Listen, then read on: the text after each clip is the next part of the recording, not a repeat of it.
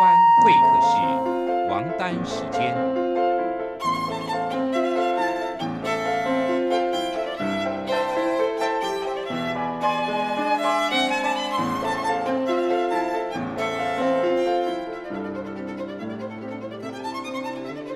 由天安门学生运动领袖王丹主讲。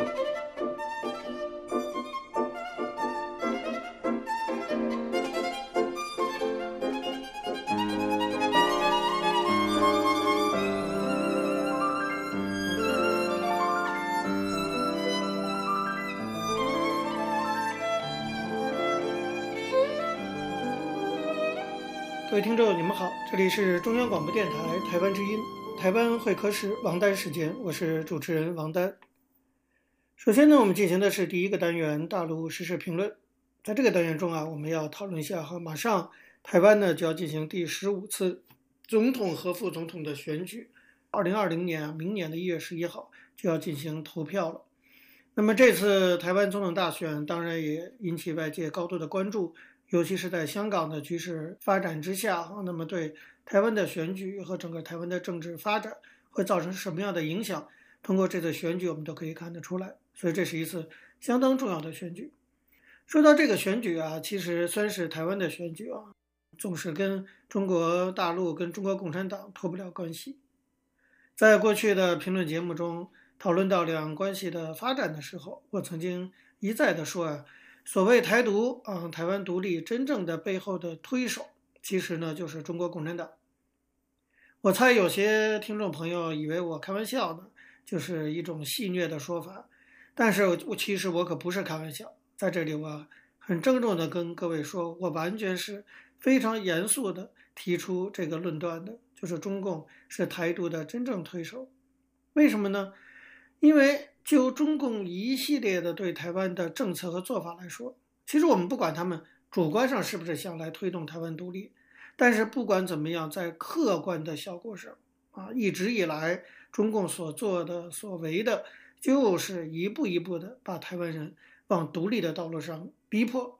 其实香港也是这个情况啊。我这么说当然是有根据的，眼下我们就有一个最新的证据。大家知道台湾的总统大选。很快就要到了哈，那么不到一个月，我们就要知道结果了。在这个关键的时刻，目前寻求连任的民进党的总统蔡英文在民调上保持领先。那么最主要的反对党就是国民党，他的总统候选人韩国瑜处于被动状态。看起来其实大局已定啊，那么蔡英文应该不出意外的是赢定了。不过台湾的选举啊也很难讲啊，那么不到最后一刻。其实谁也没有把握下最后绝对的定论。换句话说，如果没有很大的意外事件的发生的话，其实呢，民进党和国民党的候选人还是胜负未定的。在这样的情况下，双方阵营其实在选举策略上都小心谨慎，生怕有什么意外状况发生。虽然小心谨慎，国民党戒慎恐惧，但是呢，意外状况还是发生了。而且这个意外来自于对岸的中共。前不久，蔡英文访问在台湾非常著名的视频节目制作人波特王的公司。这个波特王是台湾那个 YouTuber，很有名啊。那他主要的这个特点就叫撩妹啊，那就是用一些开玩笑的方式啊，说一些撩妹的句子等等。蔡英文访问这个波特王的公司，其实主要是想了解一下高雄在地产业的发展。当然，这也是一个竞选活动的行程，表示他关心产业发展，这也非常正常。那么，波特王作为一个 YouTuber，当然抓住这个机会，总统来访问嘛，他把访问过程呢制成视频节目放到网上，这也非常的正常，因为博得了极高的点击率，对公司商业上非常有好处。这当时节目制作公司非常正常的一个商业运作。不过，没有想到啊，在台湾的一个视频节目，竟然引起了来自中国方面的。强烈抗议，原因是什么呢？就是这个波特王的所属的制作公司跟中国的一个制作公司有密切的合作关系。说起来，这个制作公司就中方这个也是相当的有名，它基本上就是在中国非常红的一个视频节目主持人 Papi 酱，那很多人都应该听说过，是 Papi 酱的公司跟波特王的公司有一定的合作。那么波特王说他们的公司突然接到 Papi 酱的公司的一个通知，竟然要求波特王把蔡英文访问的这段视频给下架。波特王公司很压抑啊，就说理由是什么？结果说理由竟然是因为节目中出现了“总统”这个称呼，说出现了“台湾总统”这个称呼。其实节目中连台湾总统都没有，一直称呼总统小英总统都没有提到台湾总统四个字。但是呢，出现了“总统”，这就不行，非得要求下架。这当然是非常非常荒谬的一件事情。大家可以想想看啊，台湾的制作公司在人家台湾的本土上制作一个节目。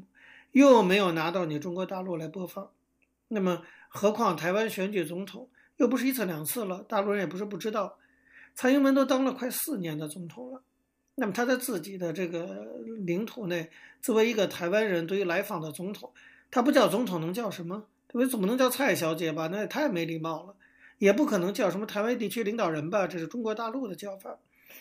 那么仅仅因为这个波特王与中国的公司有合作。所以呢，在波特王的任何节目中，包括在台湾播出的节目，都不能出现“总统”这个头衔的称呼。这对台湾人来讲真的是匪夷所思。所以，波特王其实原来还有一度还支持过韩国瑜呢，但这回也受不了了，断然拒绝了 Papi 酱公司的要求。Papi 酱公司当然恼羞成怒，竟然宣布与波特王公司解约，双方就这样不欢而散。大家可以想象，这个事件在台湾当然引起非常大的反响。网络上可以想象，年轻人是骂声一片。台湾人一致认为中国方面是欺人太甚。你想，连一个台湾人在台湾说什么，你都要管，都要受到你的限制。所以这样的情绪反弹，就选情来讲，当然对蔡英文非常的有利。我所以我说，这个等于又开始啊，国民党又开始为蔡英文助选了。他有利到什么程度啊？有利到以至于。一贯主张两岸友好，不愿意批评共产党的这个国民党候选人韩国瑜都不得不站出来，特别声明声援波特旺。显然呢，连国民党都意识到了这个事件的冲击力度。这个事件不管中国方面它的主观意图是什么，我还是强调，客观上讲就是已经激发了台湾人的民族主义情绪，客观上讲就是对民进党的蔡英文起到了助选的作用。而本来就被批评倾向中国的国民党，这回真的是面对的是无妄之灾，选情雪上加霜，内心的无奈可想而知。可预料，波特王事件或许不会是这次台湾选举中最重要的绝对因素，但是一定而且已经对选情造成了影响。更重要的是，它使得台湾的年轻时代对于中国更加产生了敌意。像我的有一位脸书上的一个脸友啊，就是来自台湾的台湾人。他就说，他留言说，他说他原本啊支持马英九的不统不独啊，他觉得这个统独以后再说。但是波特王这个事件刺激了他，他决定转而支持独立，非常的有代表性啊，代表台湾人这个受到刺激的这种情绪反弹。其实对于台湾人在自己的本土做什么说什么，对于中国来讲，中国中共政权来讲没什么大的威胁。中共其实原本根本不必做这种刺激台湾人的事情。但是波特王的合作公司想必是在中国对台湾的所谓“战狼式”的政策的氛围下，就做出了这种事情，这就反映出中共的这种对台政策，哈，过去是，现在仍然是，客观上不断的刺激台湾人的独立意识，这就是我说中共是台湾独立背后真正的推手的原因所在。好，各位听众，由于时间关系呢，讲到这里我们休息一下，马上回来进行下一个单元。我曾经问个不休，你何时跟我走？可你却总是笑我一无所有。我要给你我的追求，还有我的自由，可你却总是笑我一无所有。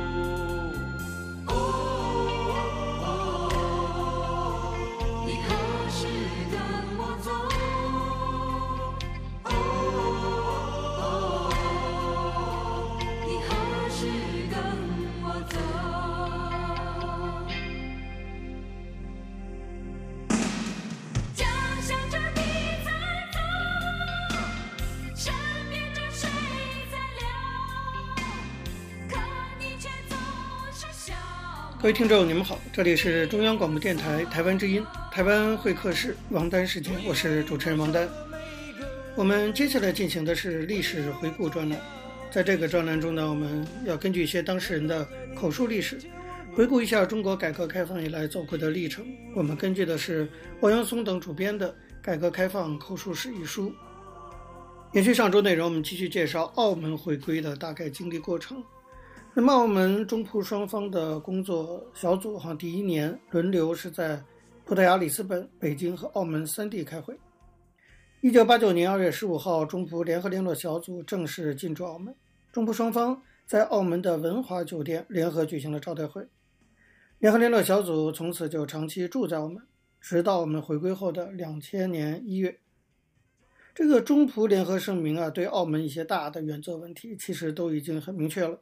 不过，在十二年的过渡期呢，有很多具体实际的问题，还是需要由这个中葡联合联络小组来解决。总的来讲呢，葡萄牙对中方是相当友好的，也相当的配合。不过，在中葡联合联络小组内，双方对中葡联合声明的认识以及理解还是有不同的地方。当然，因为他们各自所站的立场、看问题的角度肯定是不同，那更主要的也是涉及到实际利益问题。当然就会更有争执。同时，所谓的中方提出的一国两制啊，在当时刚提出不久，也没有经过多少实验。那么，澳门过渡时期遇到的主要问题，跟香港会遇到的问题其实也有很大的不同，所以你也很难拿香港的经验套在澳门上面。所以，这个谈判也不是那么的轻松。对中国来讲，有关方面对一国两制也存在着认识和理解不足的问题。也牵涉到局部利益的问题，所以在中国国内有关单位相互之间也存在一些矛盾。所以中方联络小组一方面要不断地去讨论研究这个一国两制和中葡联合声明，另一方面呢还要做葡萄牙方面的工作和中国国内有关单位的工作，这个就跟驻外使馆那种外交工作的性质有很大不同。所以，像当时负责人康纪民就说，既办外交又办内交，这是中葡和中英和香港啊回归的时候非常特殊的一种情况。那么，中葡联合联络小组中方代表处进驻澳门之前，为寻找办公和住房花了很多的心思。他们首先找到新华社澳门分社，向澳门分社的有关领导说明情况。结果，澳门分社表示没办法帮他们解决。你看，各单位之间扯皮，所以呢，康纪民又找到了外经贸部在澳门开办的南光公司，当时的总经理叫曹万通。曹万通向这位康先生表示说：“我只能给大使先生您和您的秘书各提供一间房，而且你们联络小组进驻办公楼肯定要挂国徽和国旗，而国徽和国旗只能挂在我公司办公楼的旁门。”如果挂在正门，有的商人来了看见会害怕，因为我这里是商业机构，来这里谈贸易的各国各地区的都有，包括台湾的公司。他们来了看见我办公楼挂的中国国徽和国旗，会误认为我是官方机构，我就没办法谈生意了。说的当然也很有道理啊。那么康纪民当时说：“谢谢你的好意，但仅两间房也不够用。更主要的是，中国的国徽和国旗不可能挂在办公大楼的旁门。”所以这个办法也没有继续进行下去了。那么一直到了一九八八年的一月，澳门中华总商会的会长叫马万祺，这是一个非常亲共的侨领啊。他到北京开会的时候，跟这个康纪民见面，其中谈到了中葡联合联络小组中方代表处的住房问题。结果马万祺就很热心的把一整层还没有装修的楼租给了他们。康纪民很高兴，也很感谢他，马上就派先遣工作组到澳门买好空调，准备装修。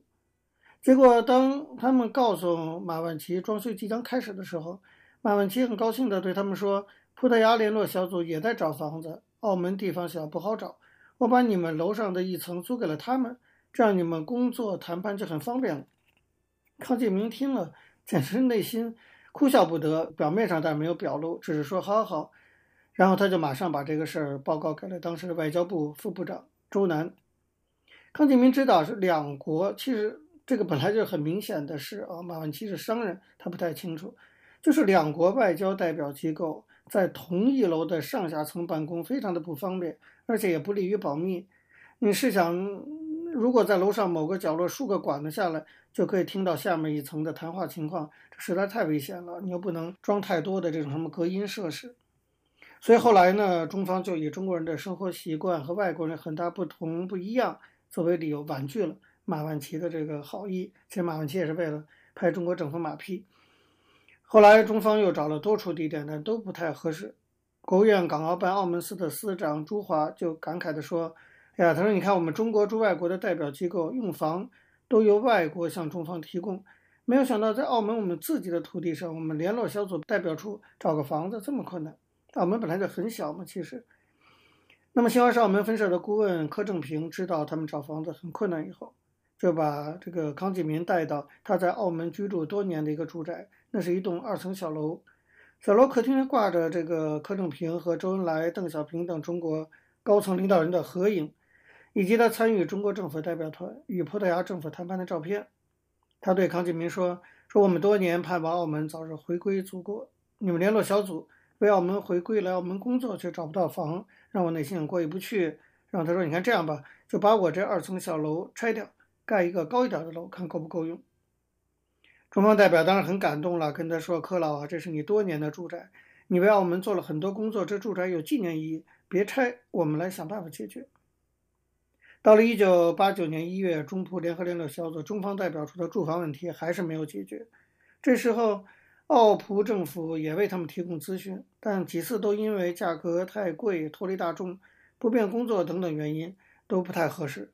无奈之下呢，这个康纪民再次去找了刚才我们讲到的南光公司的总经理曹万通，请他协助去解决办公用房问题。最后还是在这个曹总经理的帮助下。中方这个代表小组终于租下了澳门新马路 ELB 八层到十二层楼四层楼作为代表处的办公室，终于算是把办公用房问题给解决了。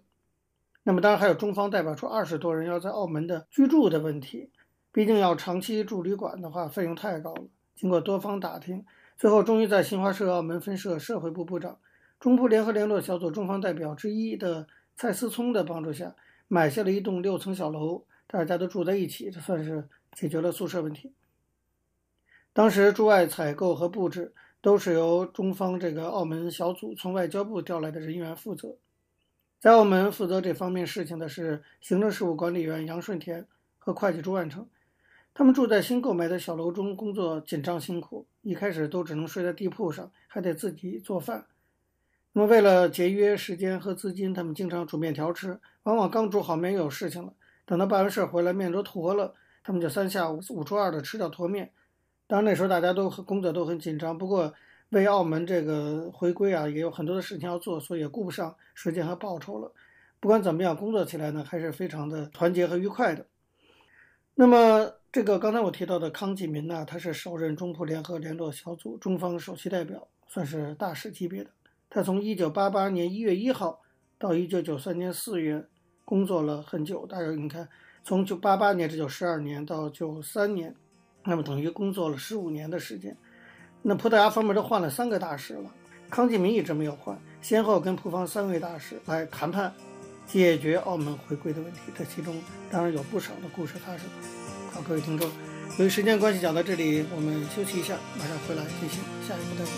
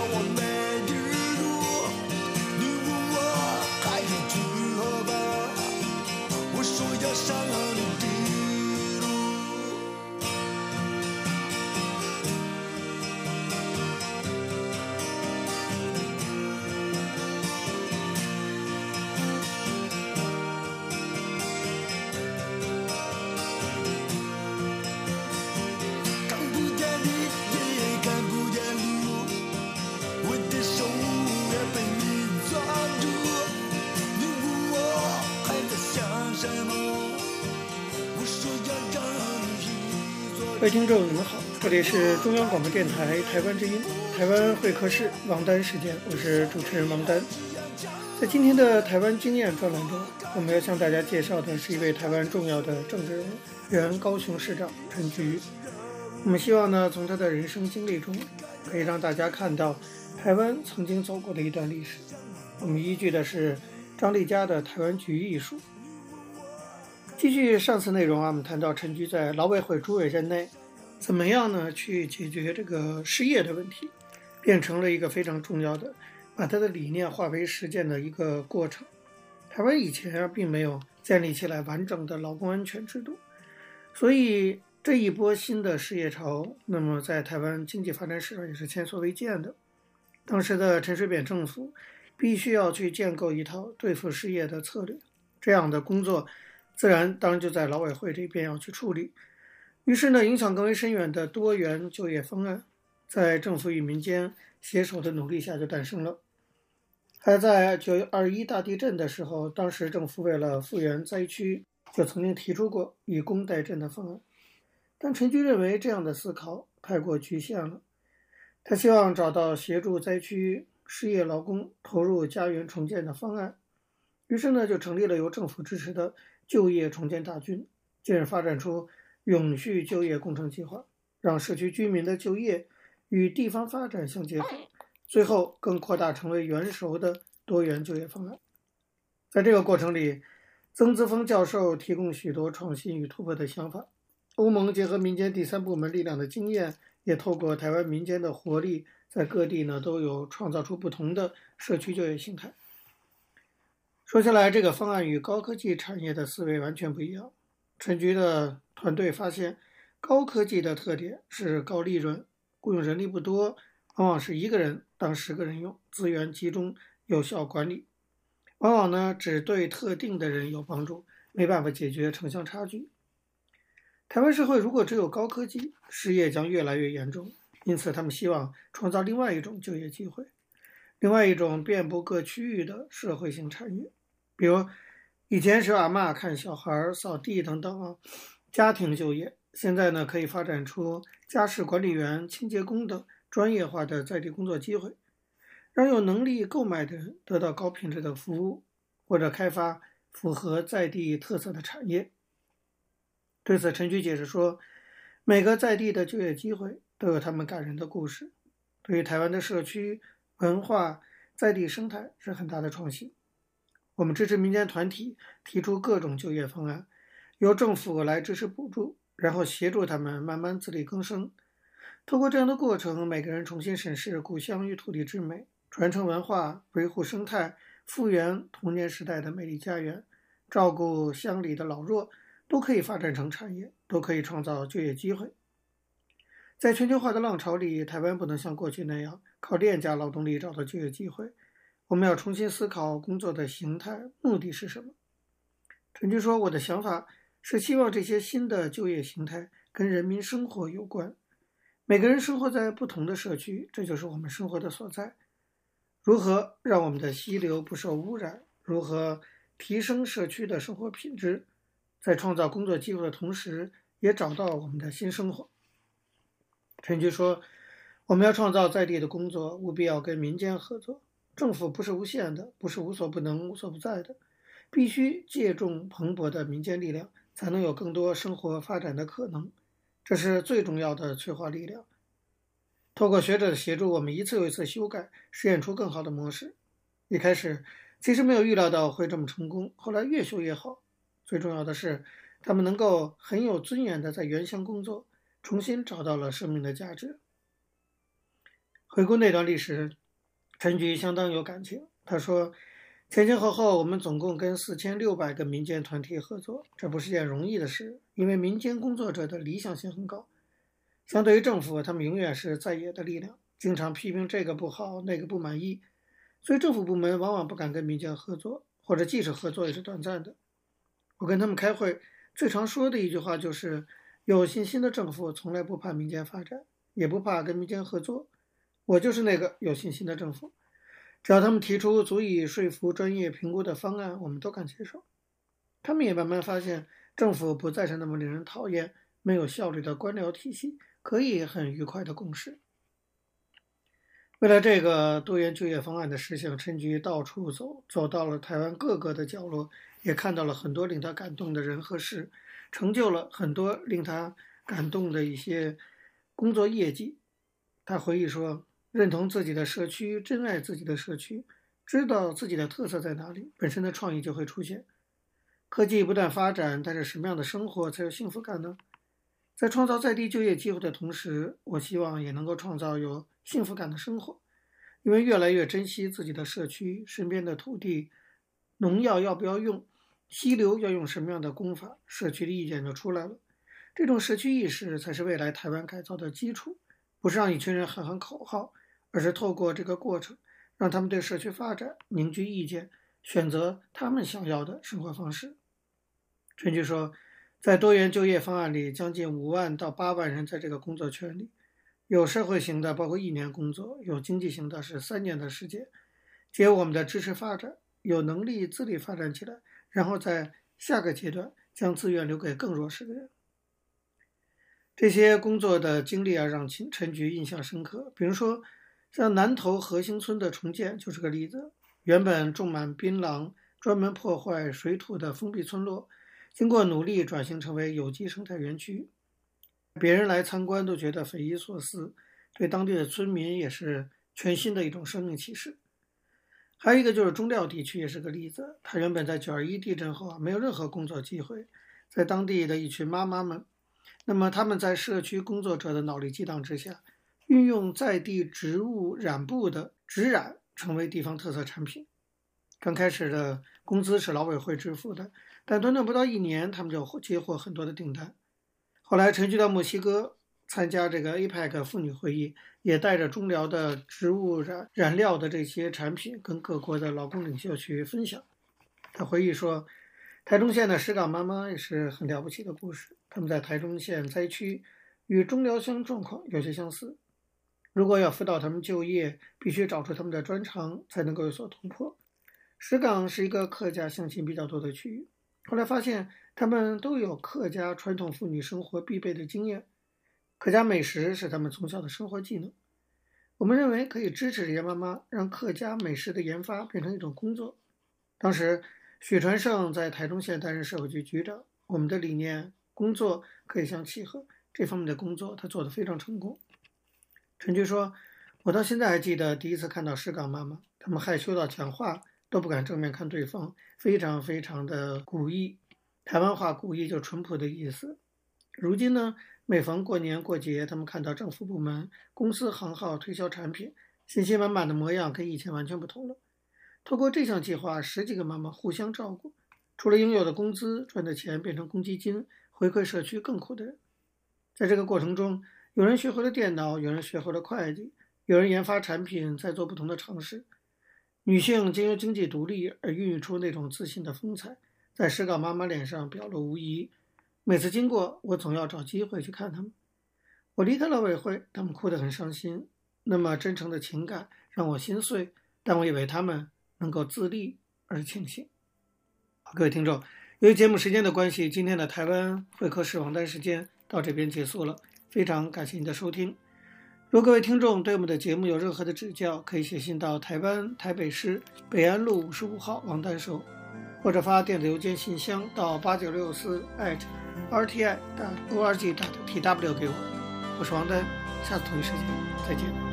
没有烟抽的日子。没有烟抽的日子，我总不在你身